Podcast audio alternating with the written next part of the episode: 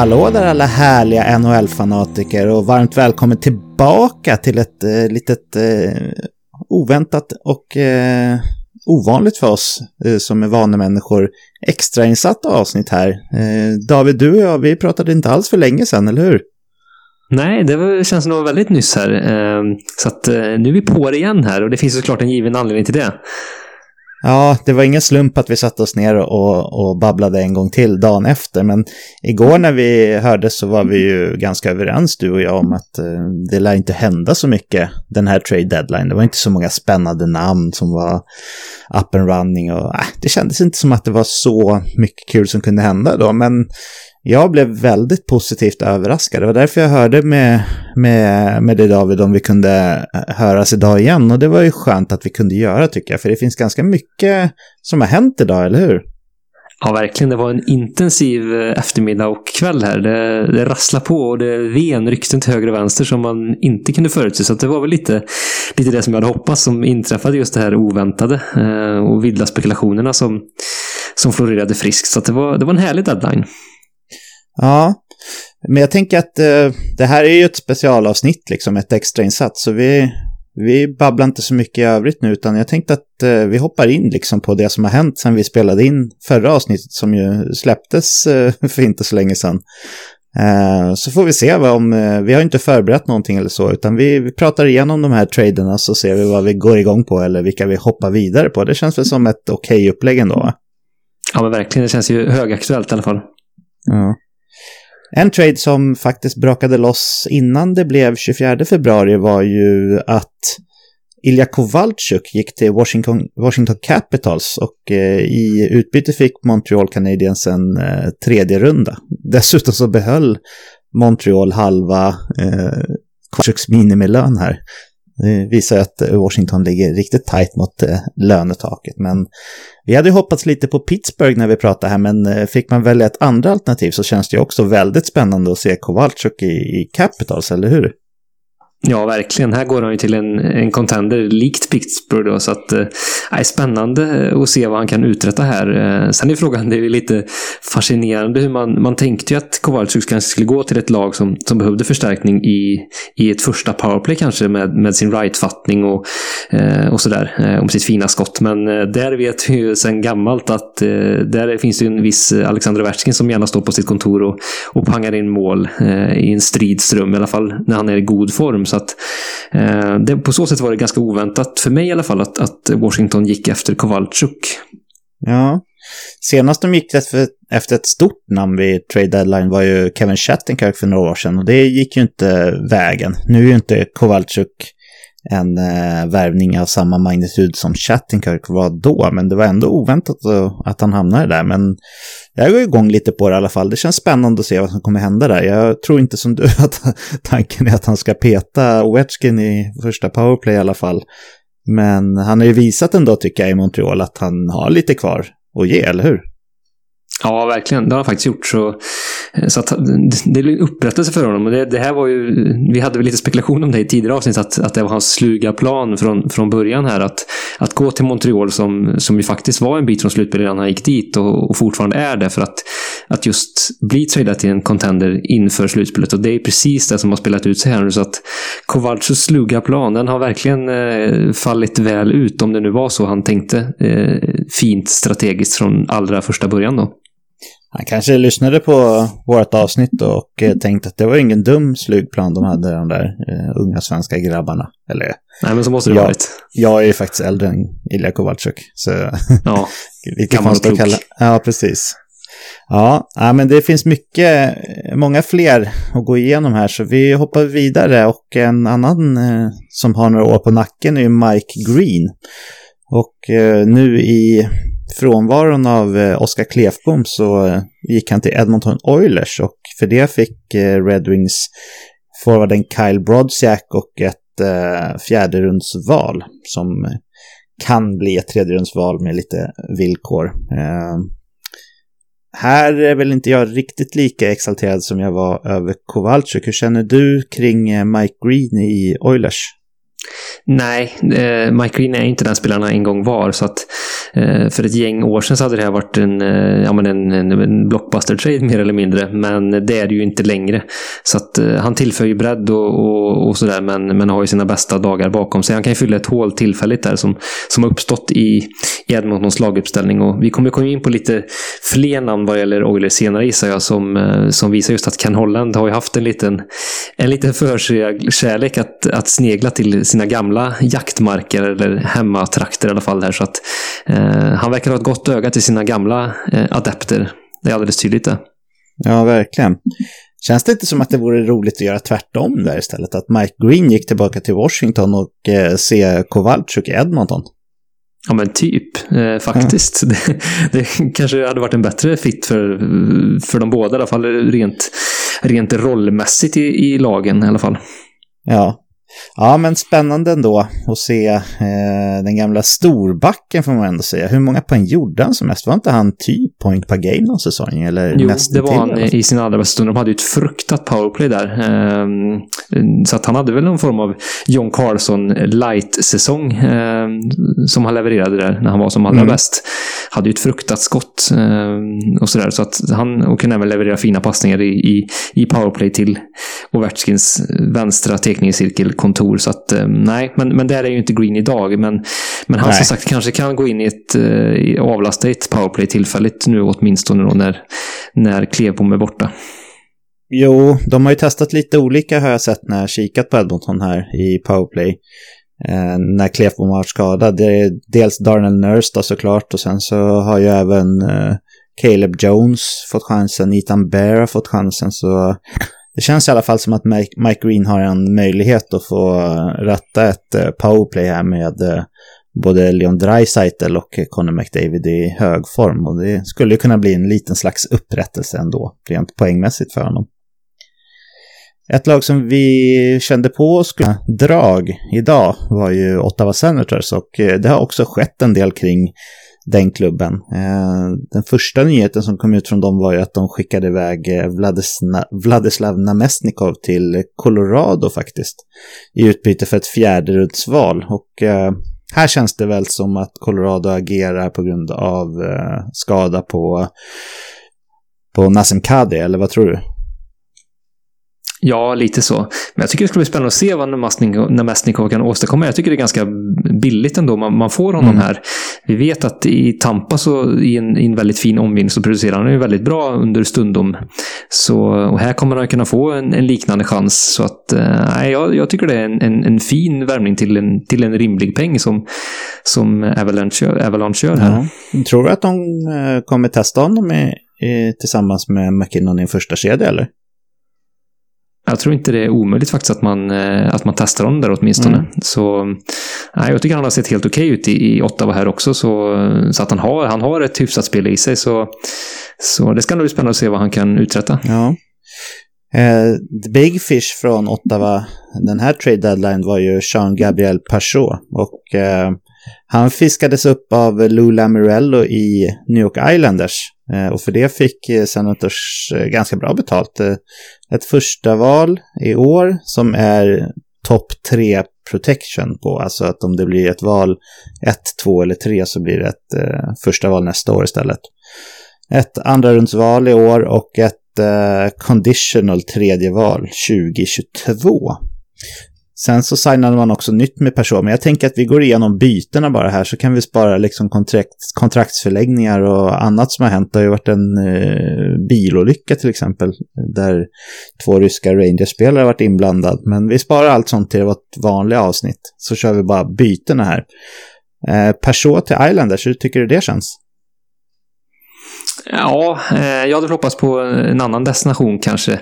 Eh, känns inte så himla spännande och jag tycker ju att eh, att Ottawa får väldigt eh, eh, bra betalt här. Eh, känns det som. Så att eh, så de gör det bra. Jag trodde faktiskt att Peugeot, jag tänkte nästan att han skulle kunna bli kvar. Det känns som en spelare, en byggsten som man skulle kunna vara benägen att möjligen hålla fast vid. Men, men med tanke på den fina säsong han gör så är det klart han, han ger ju ett fantastiskt fint eh, värde tillbaka här som, som kan gagna klubben framåt. Så, så på så sätt är det väl förståeligt att man gör sig av med honom. Eh, men jag kanske hade hoppats på en annan destination för honom ett lite spännande klubbval. Ehm, jag vet inte riktigt eh, Islanders eh, agerande. Jag förstår att de kanske gör det här. Man får in en eh, person i en väldigt duktig center och, och kan också vara, mm, producera gott och även vara gångbar i boxplay inte minst. Så, så att bakom Barzal så, så fyller han en väldigt god funktion på centerposition. Så så sätt så, så är det väl vettigt. Men, men lite för mycket betalt kanske jag kan tycka här. Ja, och sen en annan trade som inte skedde idag, men där båda klubbarna jobbade benhårt på att få igenom en deal, det var ju att eh, faktiskt eh, helt otroligt att eh, Islanders eh, ville byta till sig eh, Zach Parise. Eh, och då skicka Andrew Ladd i motgående riktning. Och då är ju, har ju Ladd två år mindre kvar på sitt kontrakt, men, men Paris är en bättre hockeyspelare just nu. Så uh, det märks ju tydligt här att uh, Onkel Lou, som ju faktiskt inte är någon tonåring längre så att säga, uh, att han är ju bra sugen på att köpa sig framgång nu och betala väldigt dyrt för det. För att sitta på Paris i kontraktet om, om fyra år, det eller fem år, det är inte roligt. Så den blev inte av till slut, men eh, den visar ändå på, tycker jag, att eh, Lamorello är beredd att, att ge upp i princip vad som helst för, för framgång nu. Eh, så, så min känsla i alla fall. Vad tycker du? Ja, så är det definitivt.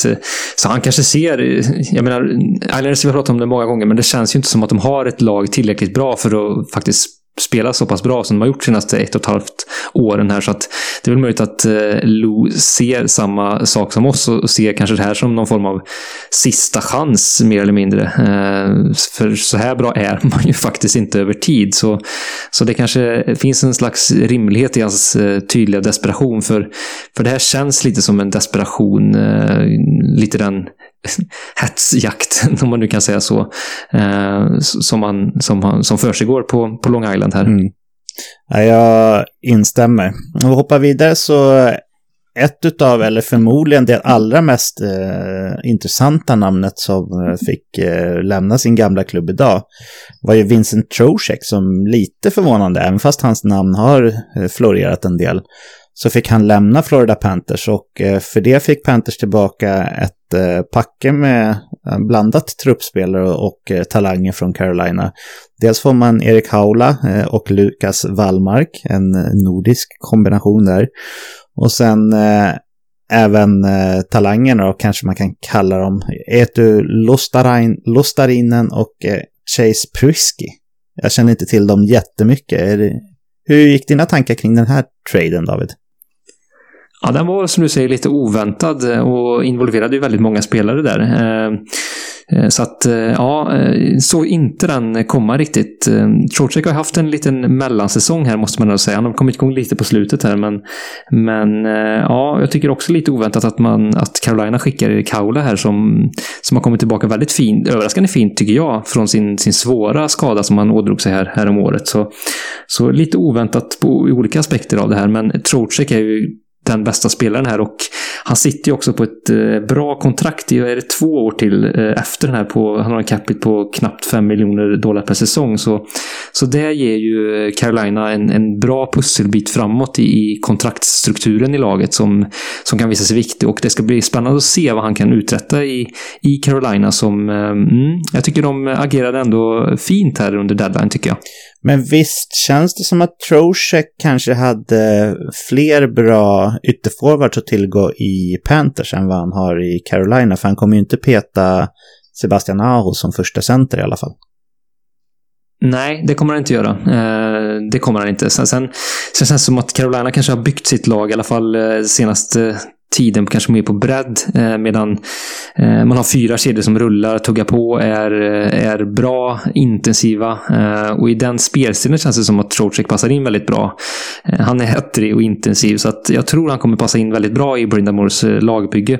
Sen är det klart, som du är inne på, han kanske inte kommer ha den spetsen in till sig som man kanske delvis har haft i alla fall i ett, i ett Florida som, som har haft två, två kedjor framförallt. I år har man varit lite bredare offensivt sett, men även tidigare då så har man ju varit väldigt framtunga med eh, två toppkedjor och sen ganska mycket utfyllnad. Men, men här blir det en, en annan situation. Så att, eh, inte lika spetsigt, men jag tror som sagt att han kommer passa väldigt bra in i, i, i det sättet att spela som Carolina har. Mm.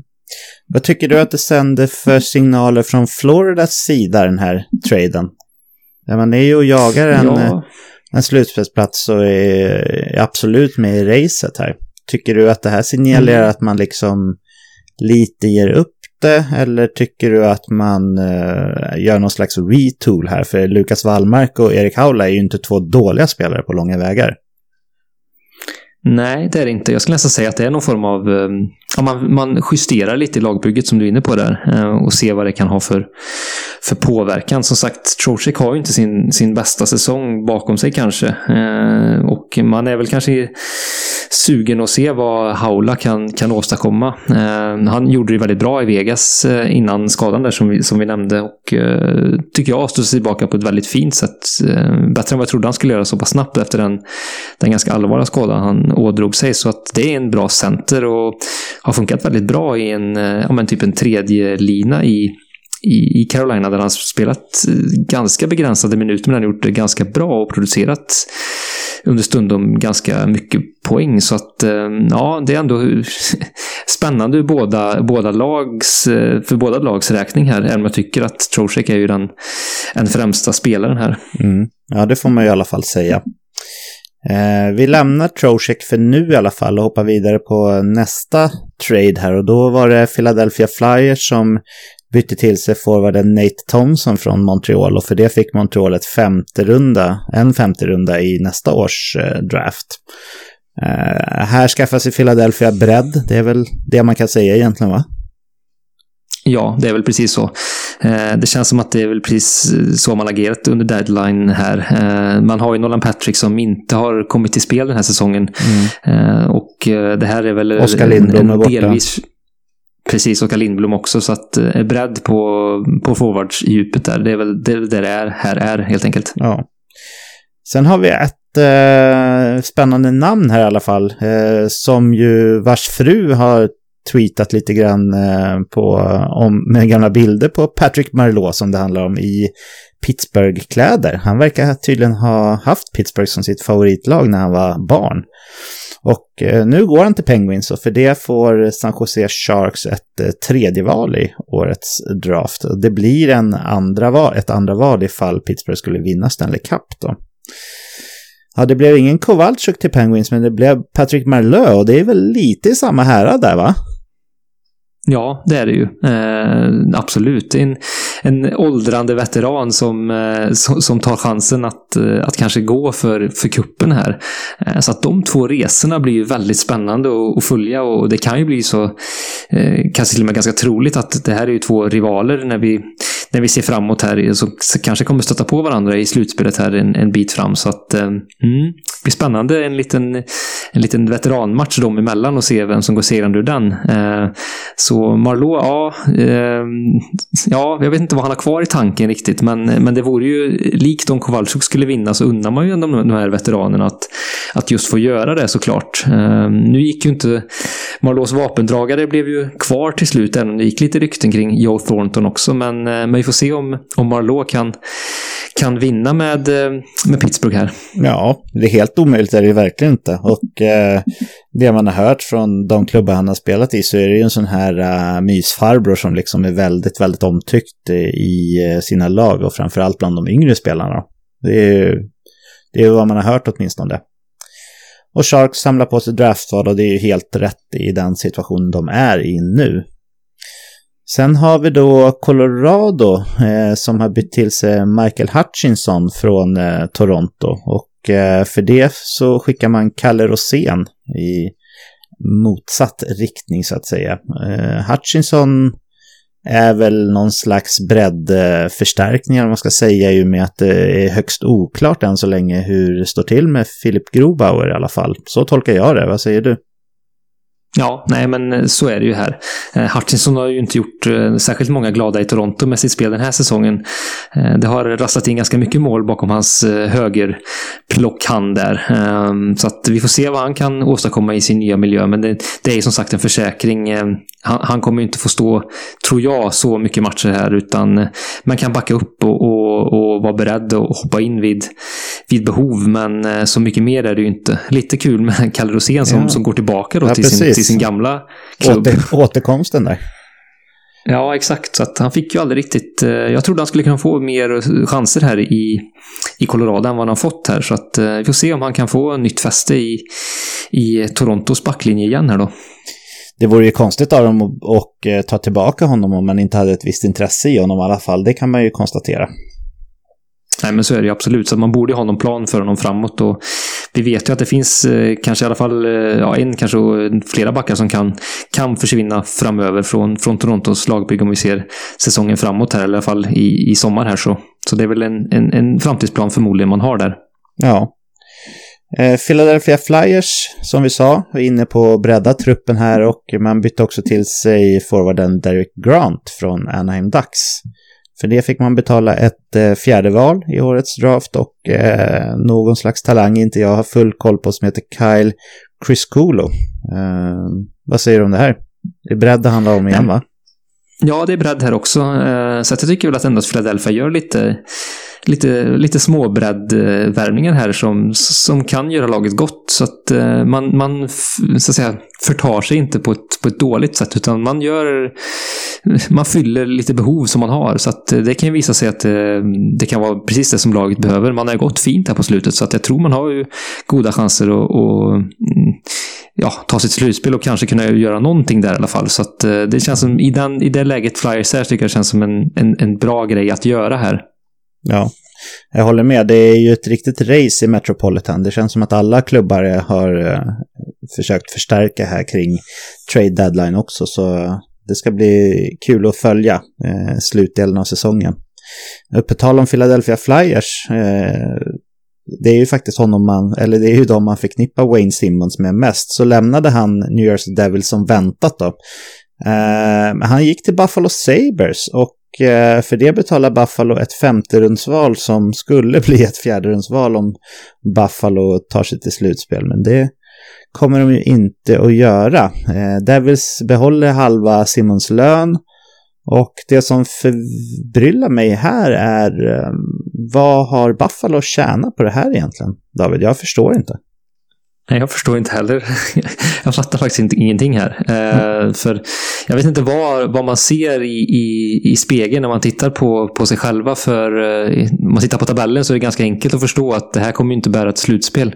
Eh, och vad Ben Simon ska, ska göra i Buffalo under resterande del av säsongen, grundserien, som kommer skil- göra någon skillnad, det ser inte jag. Så nej, jag fattar faktiskt inte just den här dealen eh, någonting faktiskt av. Nej, och visst är det så att Wayne Simmons är väl i princip en fjärdeline-spelare idag.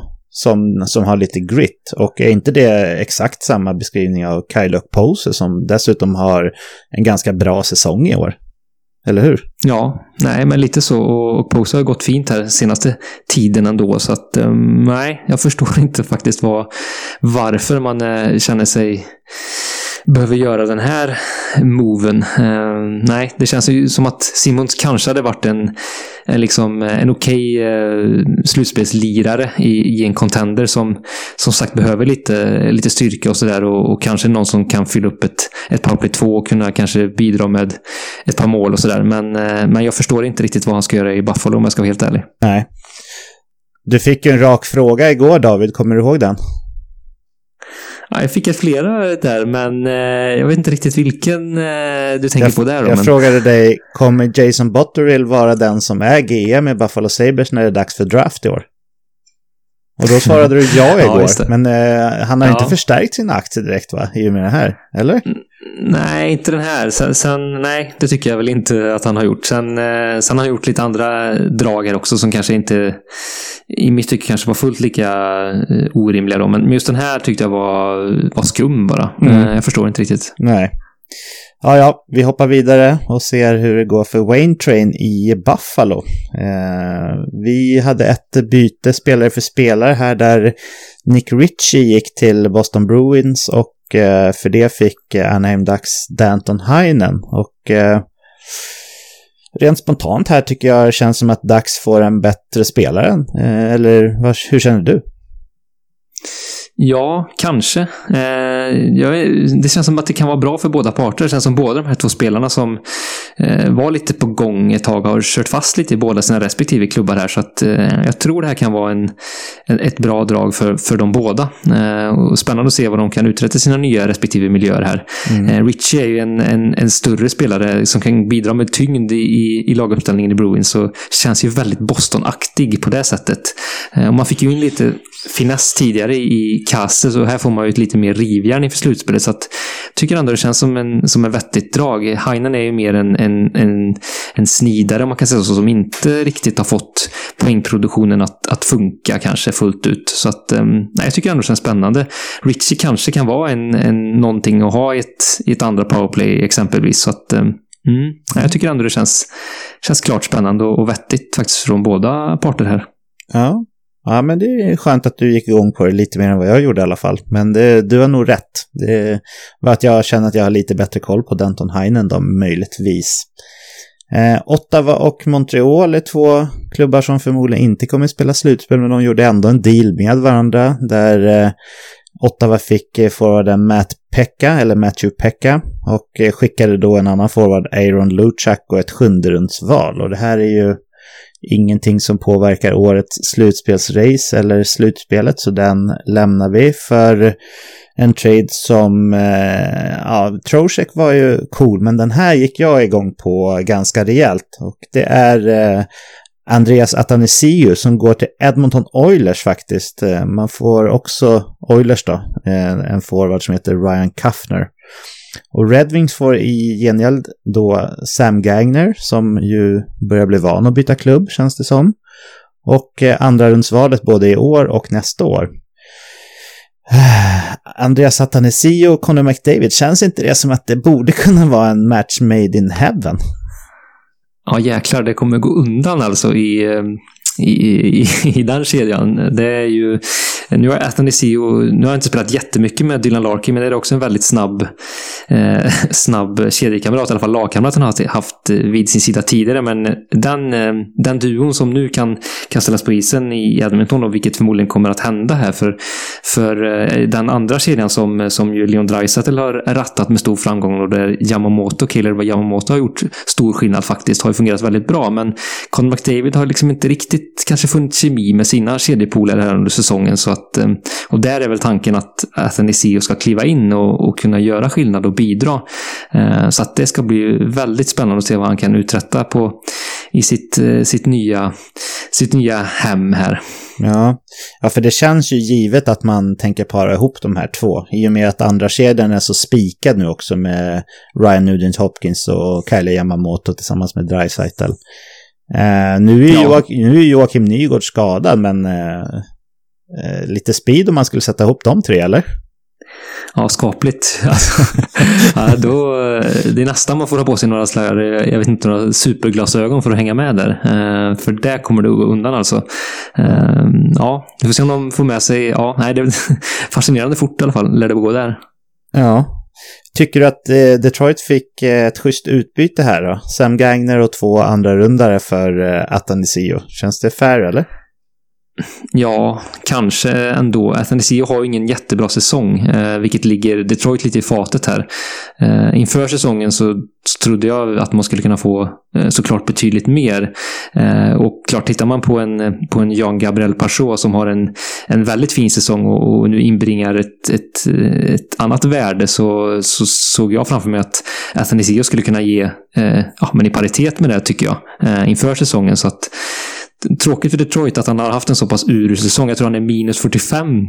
Han är helt galet, men jag tror han är minus 45 i plus minus. Det låter så här, jag, jag gnuggar med ögonen varje gång jag tittar på det. Men... Man får dubbelkolla om det verkligen stämmer. Liksom.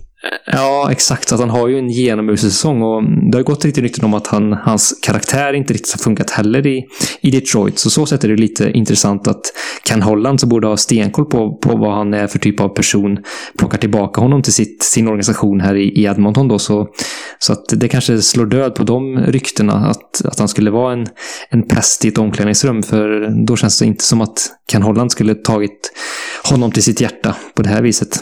Nej, men det har väl framförallt varit lite eh, kyligt när det har varit kontraktsförhandling där med, mellan Detroit och Atanasio.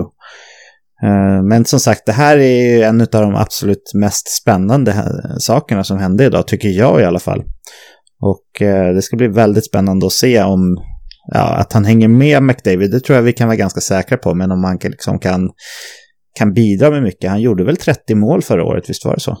Ja, det stämmer. Så att han har ju ett, ett, ett bra målsinne i sig. Så, och Detroit har ju varit genomusla den här säsongen. Det har ju påverkat eh, och gjort deflation i, i spelarnas siffror individuellt sett också. Vi har ju Dylan Larkin exempelvis som har en väldigt svag säsong. Så att det har varit deppigt där och det är klart det har ju påverkat alla, alla i laget och deras prestationer. Så att, att han kan få komma till en, till en, en frisk miljö där han förhoppningsvis kan, eh, ja, kan komma till ett bättre, kanske sinnesstämning eh, själv också. Så, så klart det kommer göra skillnad för honom.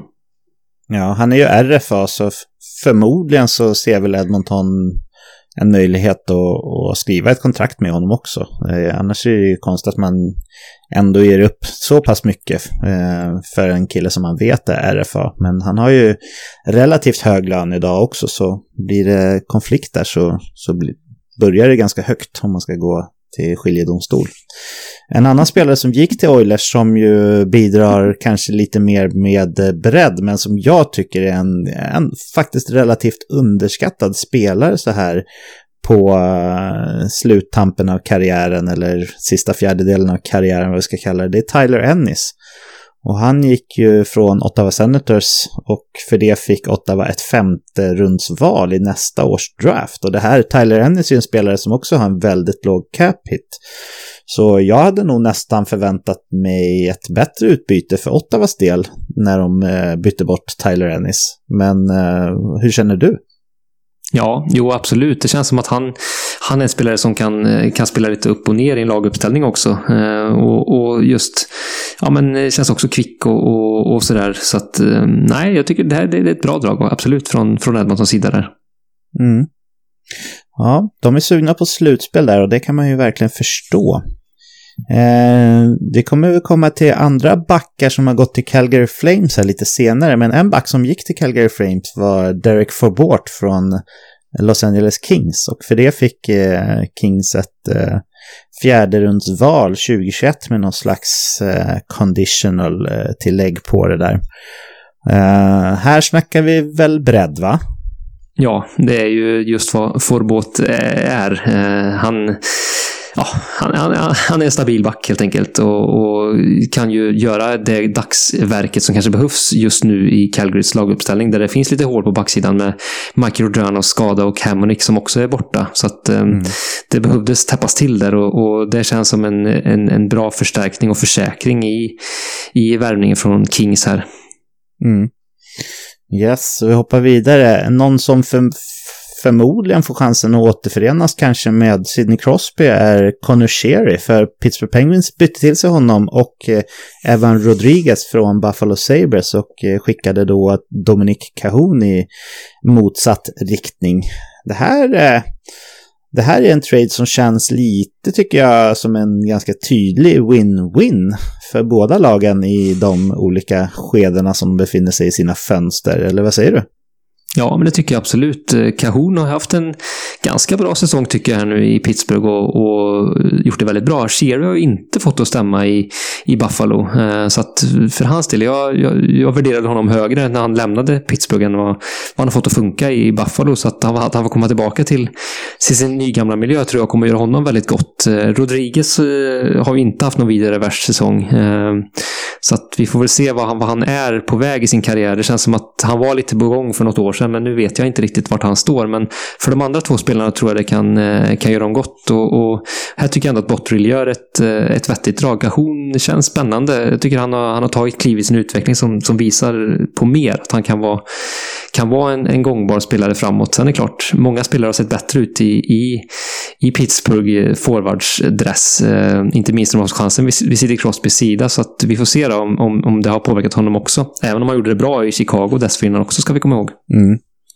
Ja, det är många Dominic nu känner jag lite överallt och Penguins har ju en kvar i Simon. Så eh, ja, vi får se om, om det är tänkt att Conor Sherry ska få chansen att spela med Crosby igen som han ju ändå gjorde ganska framgångsrikt tidigare.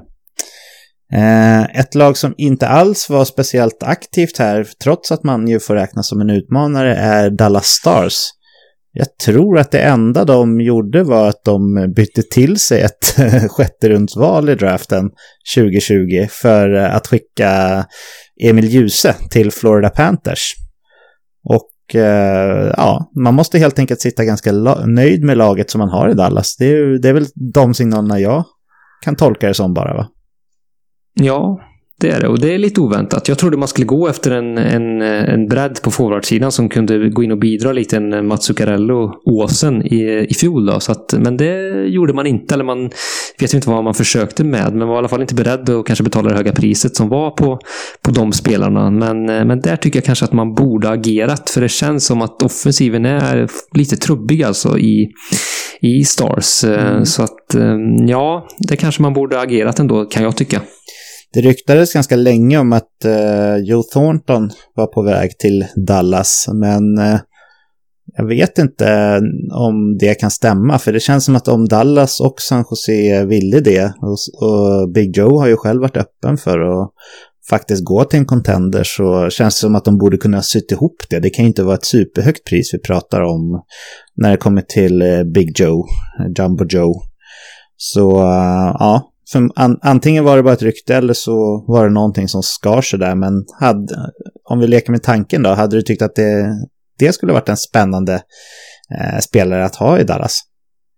Det hade varit väldigt fint att han kunde blivit återförenad då med, eller hade återförenats med eh, sin gamle lekkamrat eh, Joe Pavelski i en mm. helt ny miljö. Det hade, ju känts, hade man sagt den för något år sedan så hade det varit väldigt oväntat. Så det hade varit eh, schysst och roligt. Men jag vet inte om han hade kunnat bidra så mycket i... Visst, han har ju som sagt spelsinnet och hade kunnat gå in i powerplay och kanske sätta upp sina medspelare på ett gott sätt. Där har ju powerplayet i Dallas hackat kanske mer än vad jag trodde inför säsongen. Men så att så sätt han har kunnat bidra. Men han är ju inte snabb idag och eh, är det någonting som Dallas tycker jag att man skulle kunna behöva in så, så är det väl ännu lite mer speed och kanske lite mer yngre fart i sitt lag. Visst, man har en Rope Hintz och några spelare till, Gorianov som som, där det går undan, men jag tycker ändå att man, man är inget snabbt lag, så att jag skulle mer, man är snarare ett tungt lag. Ehm, så att eh, jag hade kanske velat sett en annan typ av spelarprofil i, i Dallas i så fall. Ja, om vi hoppar vidare här så var ju faktiskt inte Vincent Trocheck den enda högprofilerade spelaren som Carolina Hurricanes eh, bytte till sin under dagen, utan Även eh, den finska eleganten Sami Vatanen gick till Carolina Hurricanes och för det fick eh, Devils en, eh, en bra talang i forwarden Janni Kukkanen och ett andra rundsval i årets draft. Ehm, här känns också som en win-win. Carolina visar tydligt tycker jag att man är sugen på att, att gå långt redan nu, att man känner att fönstret är vidöppet och Devils får en riktigt fin talang här och ett andra rundsval så ja, jag tycker att båda klubbarna gör rätt här. Ja, så är det absolut. Jag tycker också det visar att, eh, att man, man känner att man behöver göra någonting på backsidan. Doug Hamilton ju är borta fortfarande och inte minst i sitt powerplay-spel så kommer Vattanen eh, kunna fylla en väldigt fin funktion. Nu tycker jag Jacob Slavin har gått in och ersatt ganska bra där under den här perioden. Mm. Eh, där Hamilton har varit borta. Men, men att få in en right fattad back i, i Vatanen som är spelskicklig tycker jag kan, det kan göra skillnad för, för Carolina. Så, så så sätt är det ju bra gjort. Och som du säger, det, det känns som en, en bra deal ur New Jersey Devils vinkel också här. Så att, um, nej men här känns som det är rimligt agerande från båda parter tycker jag. Ja. Jag vet inte hur Sami Vatanens hälsostatus är riktigt. Han är väl skadad just nu i alla fall, men jag har inte hundra koll på när han ska vara tillbaka i spel igen. Men ja, vi får väl eh, lita på att Hurricanes eh, hade koll på det när man valde att byta till sig honom i alla fall. Sen har vi väl kanske den eh, traden som eh, väckte störst intresse i Sverige, eller det vet vi inte än, men förmodligen så borde den ha gjort det i alla fall. Och det var ju att eh, Robin Lehner faktiskt lämnade Chicago Blackhawks och eh, för mig var det här eh, väldigt oväntat, men han hamnade faktiskt i Vegas Golden Knights. Och eh, i gengäld så får då Chicago eh, deras tidigare andra målis, Malcolm Subban, eh, en backtalang som heter Slava Demin och eh, Pittsburgh Penguins andra rundsval i årets draft. Ja du, eh, David, vad säger du om Robin Lehner i Vegas tillsammans med Marc-André Fleury? Ja, jäkligt kittlande. Eh, jo, det såg jag inte komma att, att Vegas skulle förstärka på det här viset på målvaktspositionen. Kanske såg att man kanske skulle göra en, en mindre tweak och, och så på, på målvaktspositionen, men inte av den här magnituden. Robin Lehner har ju visat att han är en, han är en första målvakt i NHL och en riktigt bra sådan. Så att när man dessutom har eh, har Fluorid eh, så, så, så är det klart, då har man ju ett, ett, ett väldigt bra målvaktspar, i alla fall på pappret här. Eh, vi får se hur man, hur man kommer resonera och hur man kommer matcha de här två. Eh, men det känns som att man har väldigt gott ställt där nu. Eh, Fleury har ju eh, ja, varit lite mer upp och ner den här säsongen än han varit sina tidigare två säsonger i Vegas. Jag tror han ligger på 90,6 i räddningsprocent och det är ju inte fantastiskt bra, men jag tycker ändå han har spelat upp sig lite grann här på slutet och har ju haft en väldigt tuff arbetsbörda och det känns inte som att ja, de backup-alternativen som har funnits har, har funkat särskilt bra. Så att eh, man känner väl i Vegas organisation att man behöver göra något större här för, för att vara säkra inför slutspel. Och, och det visar också att man, eh, ja, att man vill gå långt. Och det, det, tror jag man kan göra i år. Så så, så sätt så, så känns det väldigt bra. Och för Leners skull så, så ska det bli väldigt spännande att se vad han, vad han kan prestera i, med ett väldigt bra lag framför sig. Om en som har ett lite svajigt försvar också. Men det har han visat i, i Chicago att han har hanterat och, och räddat dem från väldigt många svåra lägen som han har ställts inför den här säsongen. Så att, ehm, ja, så sätt känns det som en bra, bra matchning att han, att han fixar det. Vi kan nog glömma att eh, Robin Lehner signar ett kontrakt med eh, varken Vegas eller Chicago efter säsongen va, i och med det här, eller vad säger du? Nej, det känns nästan uteslutet. Vegas absolut. Det, det känns som en ren rental för dem spontant. Med mm. tanke på deras lönesituation och såklart att de har Fleury eh, tecknad. Så att eh, nej, det, och även Chicago känns långt ifrån. Vi får se vad som händer med Corey Crawford där. Eh, Eh, om det är han man, man satsar på framåt. Konstigt kan jag tycka. Eh, jag tycker att Chicago borde valt att behålla Lener här. Eh, så att eh, ja, nej. Det, konstigt att man inte kunde komma överens om ett, ett längre kontrakt. Nu vet vi inte vad Lener begärde, men eh, spontant känns det lite märkligt. Ja.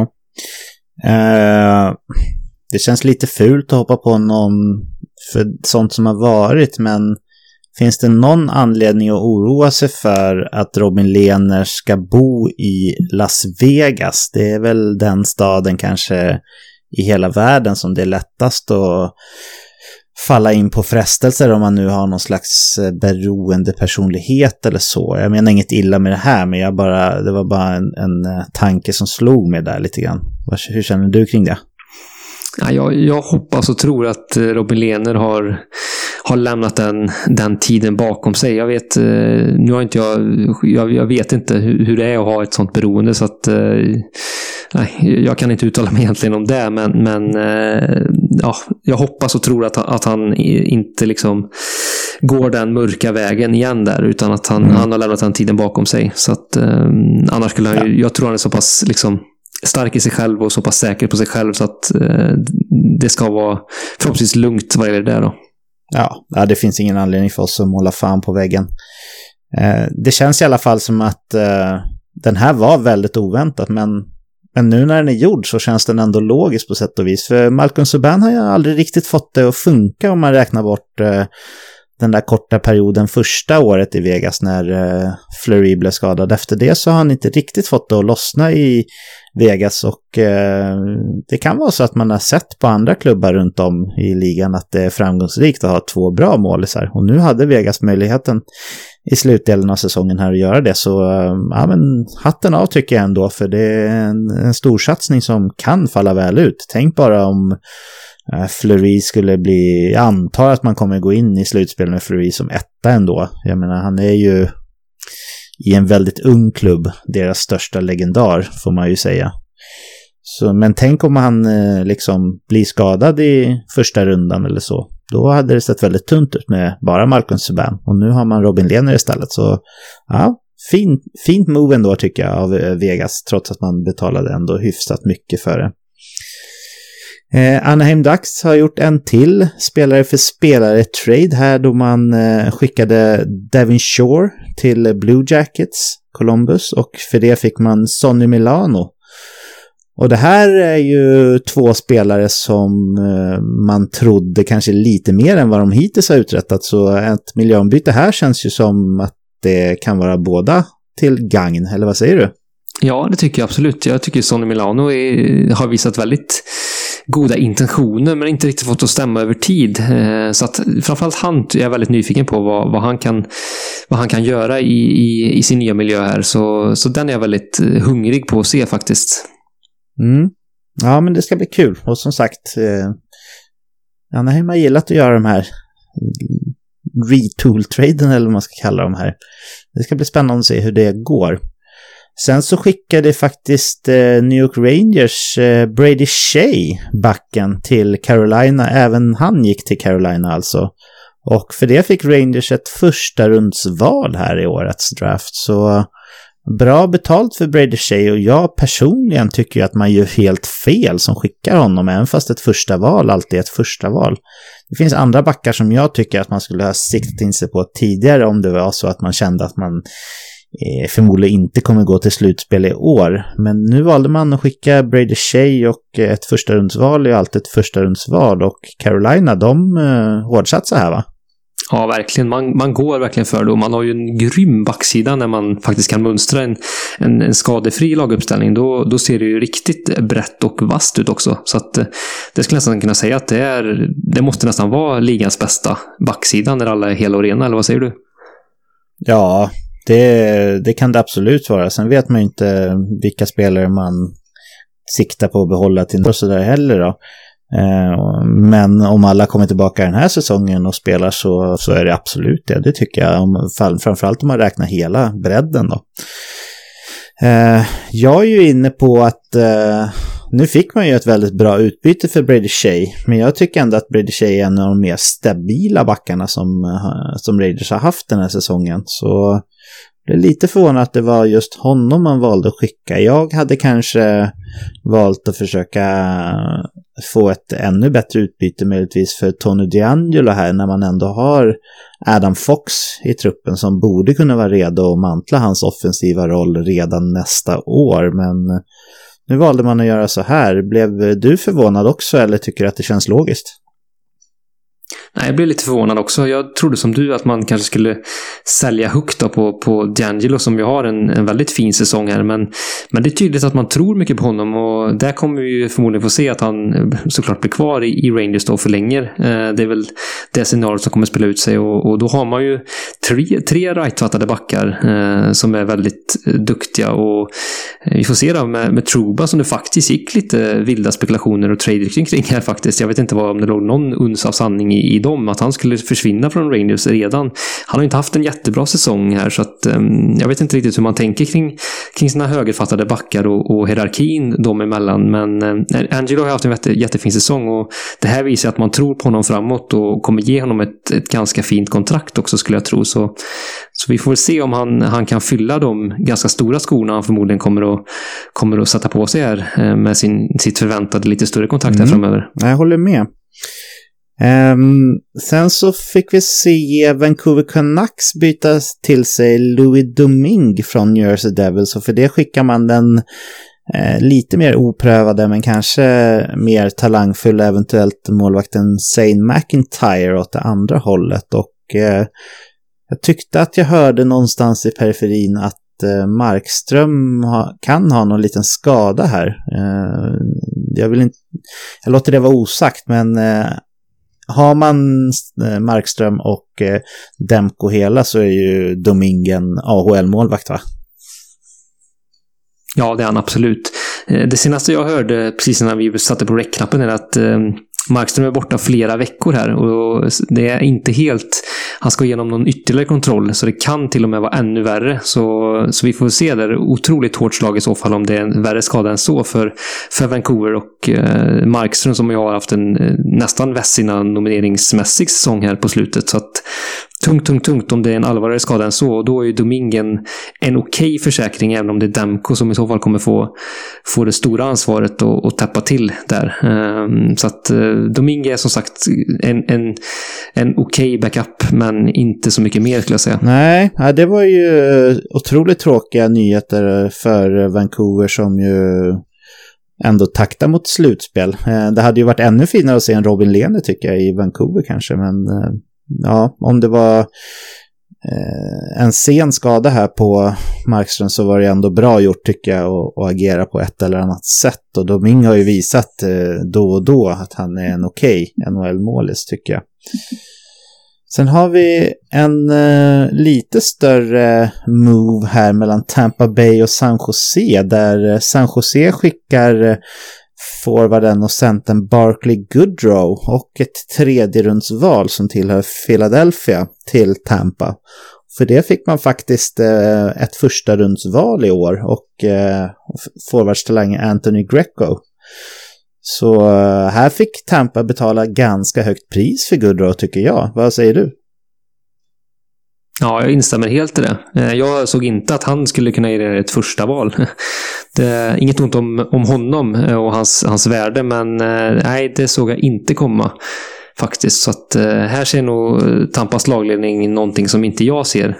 Men ja, vi får se hur, hur, det mynnar ut här. Det känns som att Coleman var ju en värvning som, som jag tyckte ändå fyllde en lucka och ett behov eh, i Tampas laguppställning. Men här ser jag kanske inte riktigt vad, vad Goodrow ska, ska tillföra ett redan väldigt slagkraftigt lag och en slagkraftig forwardsbesättning. Nej, det här är ju en spelare för bottom 6 i Tampa. Eh, det är ett dyrt pris att betala för en bottom sixer och skicka sitt första val. Framförallt när man redan har skickat ett första val till en annan klubb. Och eh, ja. Anthony Greco är ju ändå, han är ju någonting i alla fall. Det är inte, det är inte en throw-in. Så uh, bra gjort av Sharks som ju saknade ett uh, val i första rundan i år fram till det här. Eller hur? Ja, verkligen. Det var en, en väldigt fin sen sista minuten trade deadline eh, vinst skulle jag säga här. I alla fall eh, med, med, första facit eh, O på hand. Men en första handblick så känns det väldigt bra för deras mm. del här. Ja, det håller jag verkligen med om. Sen, det, sen får man ju säga en sak om Goodrow är ju att han, han är ju väldigt eh, flexibel. Han är ju en spelare som kan spela i eh, olika situationer och dessutom eh, på olika platser i, i laget också. Men kan inte du bara lite snabbt här säga vad du tror om Tampa Bay för det här slutspelet? Ja, nej, jag tror de blir väldigt farliga. Det känns som att de är väldigt rustade eh, och har ju spelat otroligt bra nu sista delen här. Det är klart att de har torskat någon match här, här och var och hade väl en riktigt platt match häromdagen. Men, eh, men överlag känns det som att man, man står väldigt väl rustad inför det som komma skall och, och, och kommer ju bära någon form av favoritskap igen. Vi får se om, om hur det står till med det mentala spelet. För det är klart, efter det, den fjolårsfadäsen som man, som man var med om så, så blir första rundan en nyckel. Att, att, så, såklart att man kan fixa det, men också hur, hur spelet ser ut och, och det stämmer. Jag, jag tror att tar man sig igenom första rundan då, då tror jag man blir ruggigt, ruggigt farliga mm. faktiskt. Ja, det håller jag med om. Sen hade vi ett eh, drag här mellan Nashville och Anaheim när man byter eh, eh, tredje backpars-spelare här där eh, Anaheim Ducks får en eh, lite högre aktade får man väl ändå säga, Matt Irvin från Nashville och eh, i motsatt riktning går Carbinian Holzer. Eh, inte jättemycket att säga om det här va David? Nej, det är det inte. Jag kanske trodde att Nashville skulle agera större än vad man gjorde här. Det känns som att David Poyle har ju varit en, eh, en man och en förespråkare i alla fall hur han har agerat vid stora affärer. Så, så där trodde jag att det, att det skulle hända mer och kanske något, eh, något oväntat. Men nej, det kom inte och det här var väl ingen, ingen kioskvältare direkt.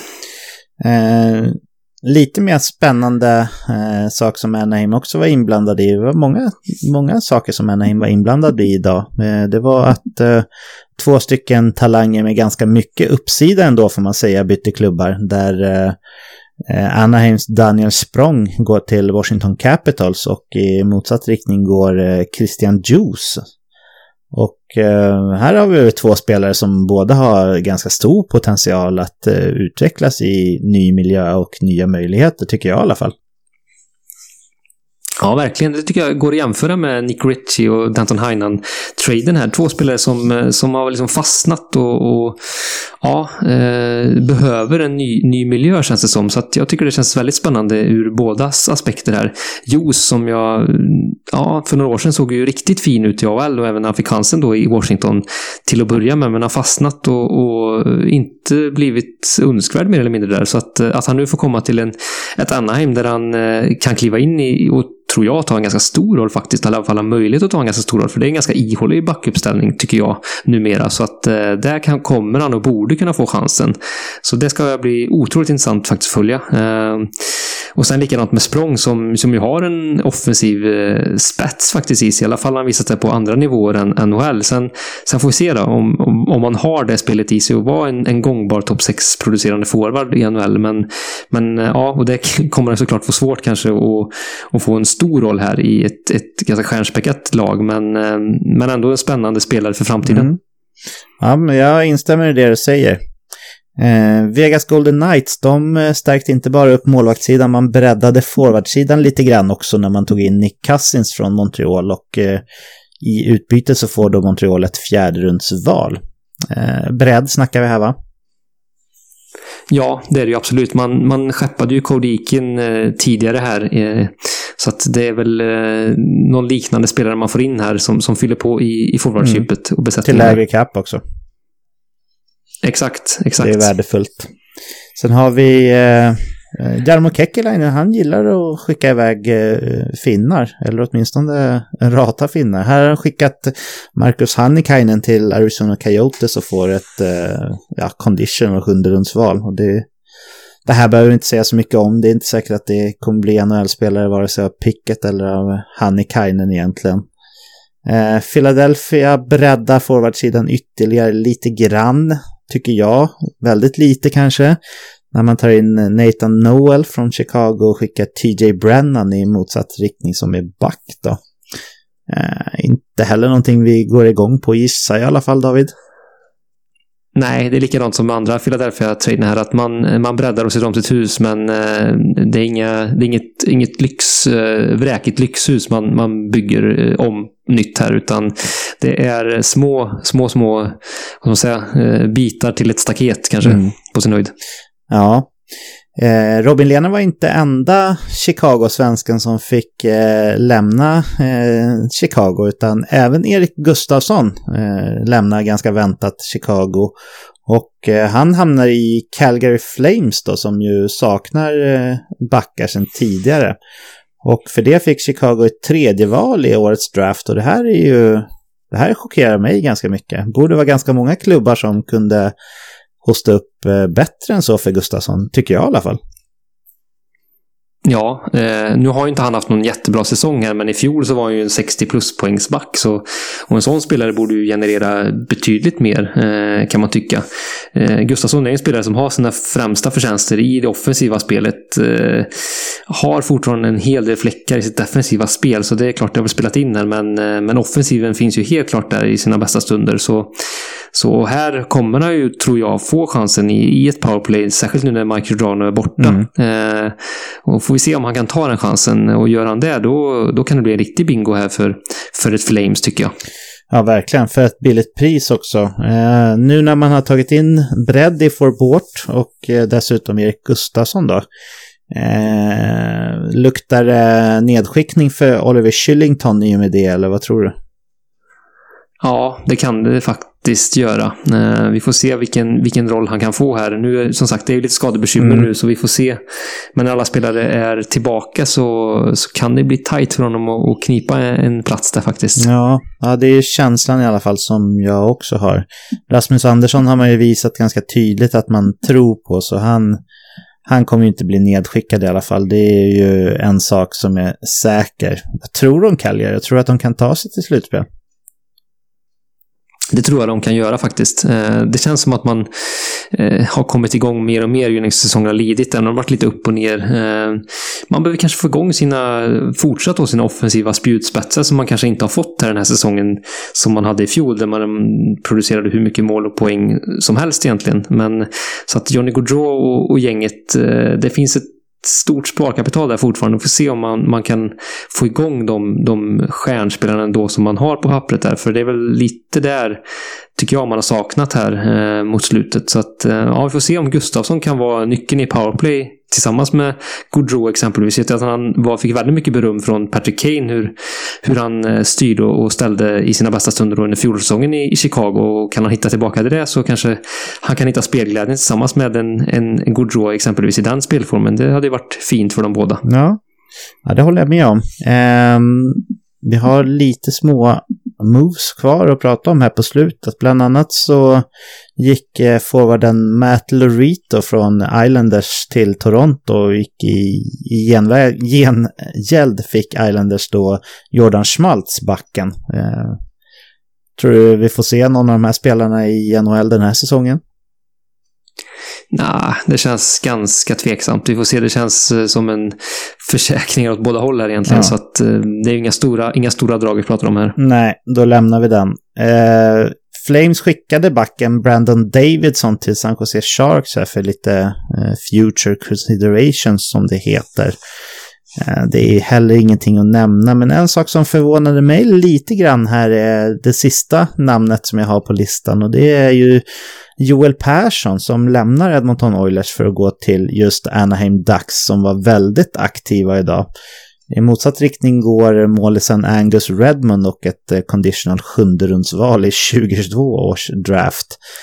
Eh, Joel Persson fick ju jättemycket lovord under försäsongen här och eh, det var många som trodde att han skulle gå in och ta en powerplay 1-plats direkt från start i Edmonton. Så blev det ju inte och nu ger man upp honom här och skickar honom till till Dax som ju har varit väldigt aktiva idag. Eh, det här förvånar mig lite grann, men det är klart att man har väl ingen nytta av Joel Persson i, i AHL heller direkt. Den här målvakten Angus Redmond, är det någon som du känner till sedan tidigare?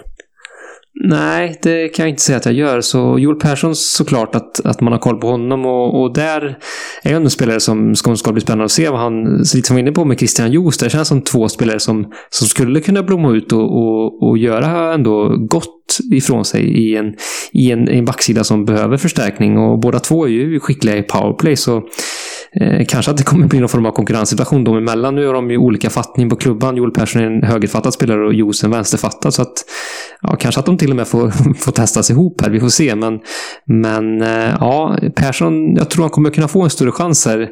Oilers eh, hade ju en, en tunn backsida för något år sedan, men där har Ethan Beer tagit också en stor roll. Så att, eh, och konkurrerat ut Persson gjorde han ganska tidigt här på säsongen och det, där tog ju Persson det korta korta eh, strået. man säger, korta, korta strået, ja. ja. Exakt, tack. Och eh, vi får se om han drar det längre strået här i, i kanske intern kamp med Jos då.